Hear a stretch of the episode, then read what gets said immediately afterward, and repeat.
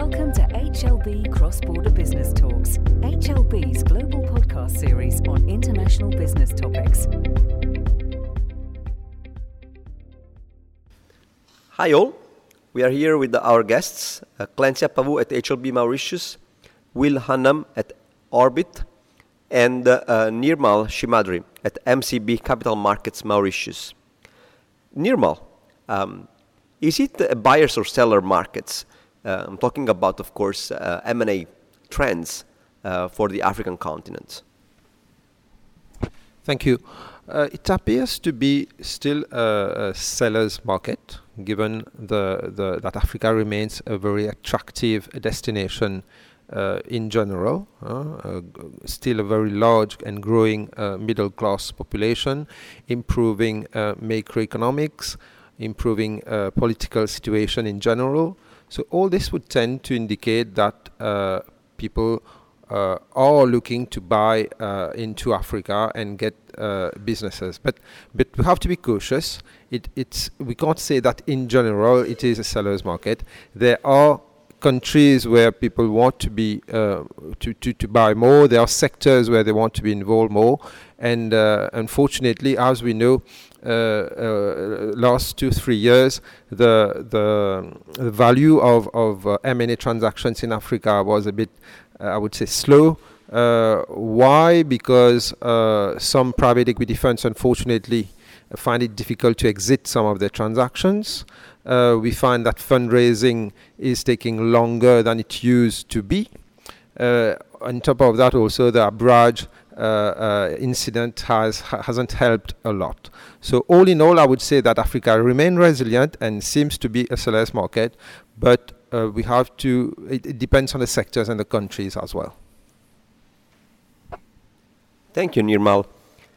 Will, uh, we were talking about uh, the importance of the sector. So can you tell us a little bit more about the specific uh, activities within various industries and who is buying, who are these buyers, and last, what the multiples are you seeing?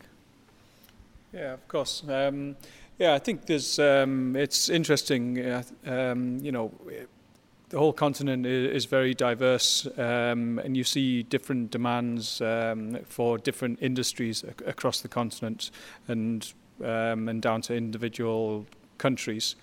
I think uh, for us as Orbitt, we can see all um, the aggregated demand, and you see a lot of um, demand around um, energy and mining. Uh, they're larger tickets. Um, but you know, so when you're looking across at the the value of transactions, then I think it's certainly those two uh, tend to be uh, leading. I think if you look at the number of transactions that we're seeing across the continent, then I think it's it's really more around the financial services and agri um, which we're seeing a, a, huge amount of demand for from across uh, a wide variety of different investors.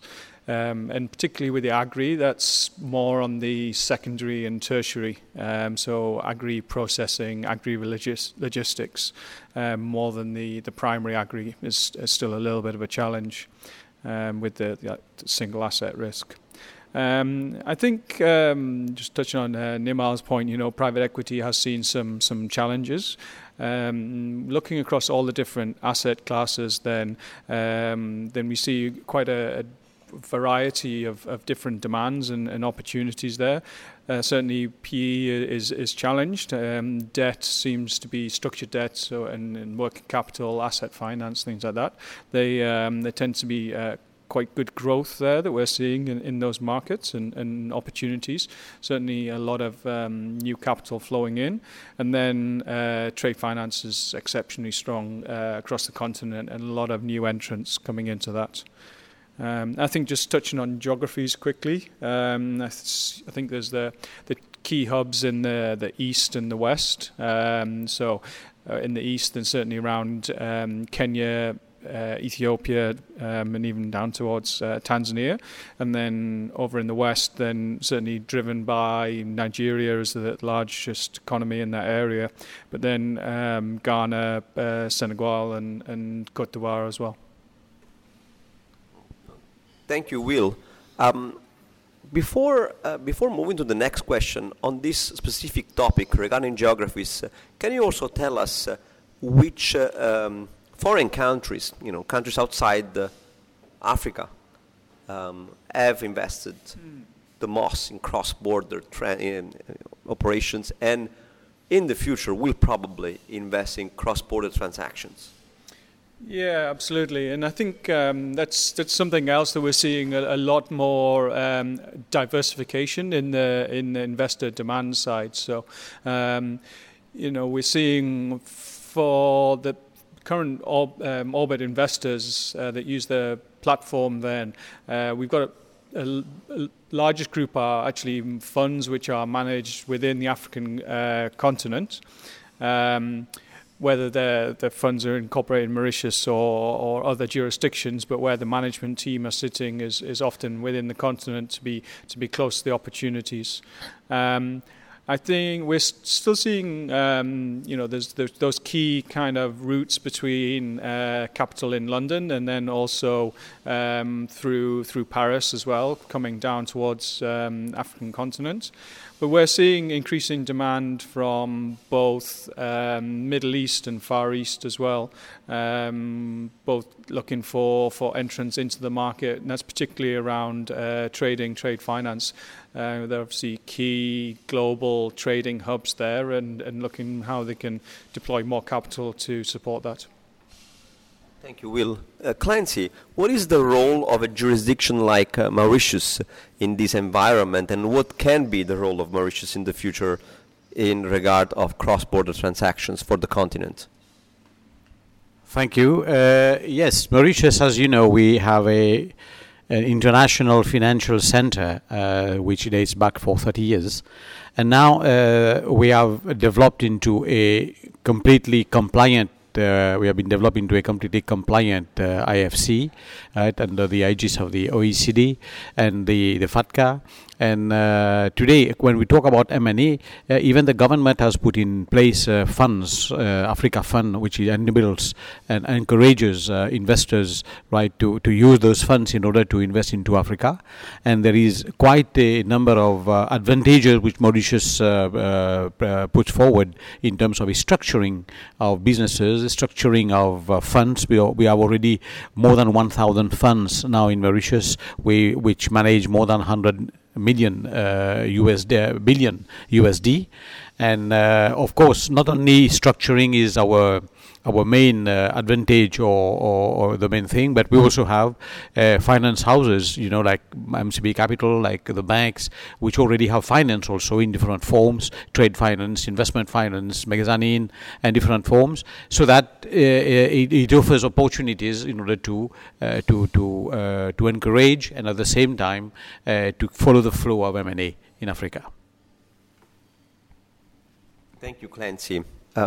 On this point, you talked about Mauritius, but in general, how do you see the regulatory, uh, business, legal, and tax dynamics in general impacting on, on cross border transactions? Our, we have got a good body of law uh, in Mauritius, and our laws are relatively simple. Uh, we've got a Competition Act, we've got a, a, a, Securities Act, and we get a famous Companies Act, which is based on a mixture of UK law and New Zealand.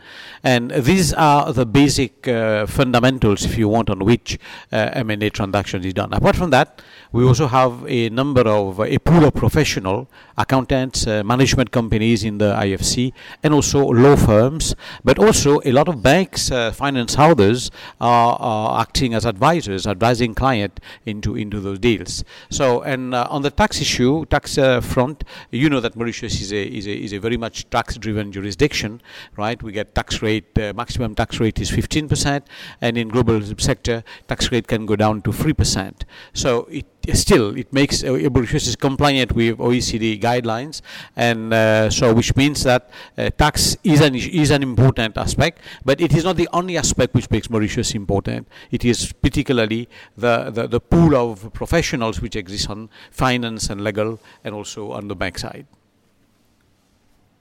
Thank you, Clensy. Now, moving a little bit more into the general African context, Neermal can you tell us what are what will be the let's say, top three uh, most interesting uh, countries, uh, and why so under the uh, M&A um, perspective? Yes. Uh, I, I, would I would rather talk about the, the, the regions which are which are uh, continuing to boom and and which are the main countries that that are continue to, to, to generate interest. Uh, in the east, uh, in the east, uh, Kenya is of course uh, the largest economy and continue to attract around two thirds of the the M&A opportunities in that region. We see also lots of uh, of uh, of interest for for countries like uh, Uganda. Uh, we we have there's interest uh, for for Ethiopia as well, which has come up with lots of reforms and and attracting investment not only from from from uh, countries like China but also from Europe and, and, and the US now. So that's the east. The the west. Yeah, of course, uh, Nigeria remains the most attractive uh, uh, uh, country uh, by the side, of the sheer size of, of, its economy, and also the fact that investors can, can, can, can build scale from Nigeria and also go regionally in, in, in West Africa.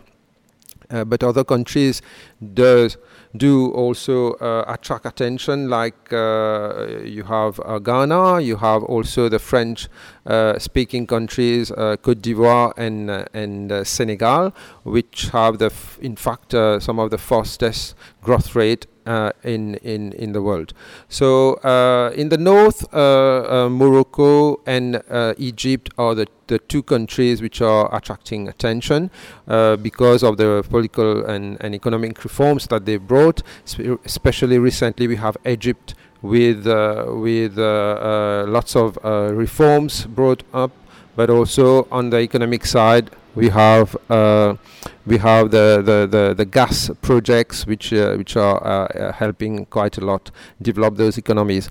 But maybe just to to add up on on this M&A trend and and and um, and uh, attractiveness of the various countries. It's true also that we need to touch base on intra-African uh, uh, M&A because, uh, as I mentioned earlier, there seems to be a, a, small slowdown in inbound M&A transactions, that is cross-border transactions. But we see, fortunately for Africa, that within Africa there seems to be interest from one country to the other, from one region to the other because uh, many uh, uh, companies want and sectors that we see needs consolidation so, for instance, we see it in the financial sector, like uh, uh, in Kenya, for instance, uh, we've seen M&A transactions going on because uh, there's there's a requirement to consolidate and, and build scale, and and uh, in uh, in so many sectors we will see this trend going on in the future, so that M&A transactions within Africa from by Africans will will hopefully continue to increase. Okay, thank you very much to our to our guests here. I think it's been a very interesting uh, discussion, um, and uh, looking forward to see the what is going to happen with the M&As in uh, in the continent. Thank you. Thanks for listening. For more information about this topic and other cross-border business insights, visit www.hlb.global forward slash insights.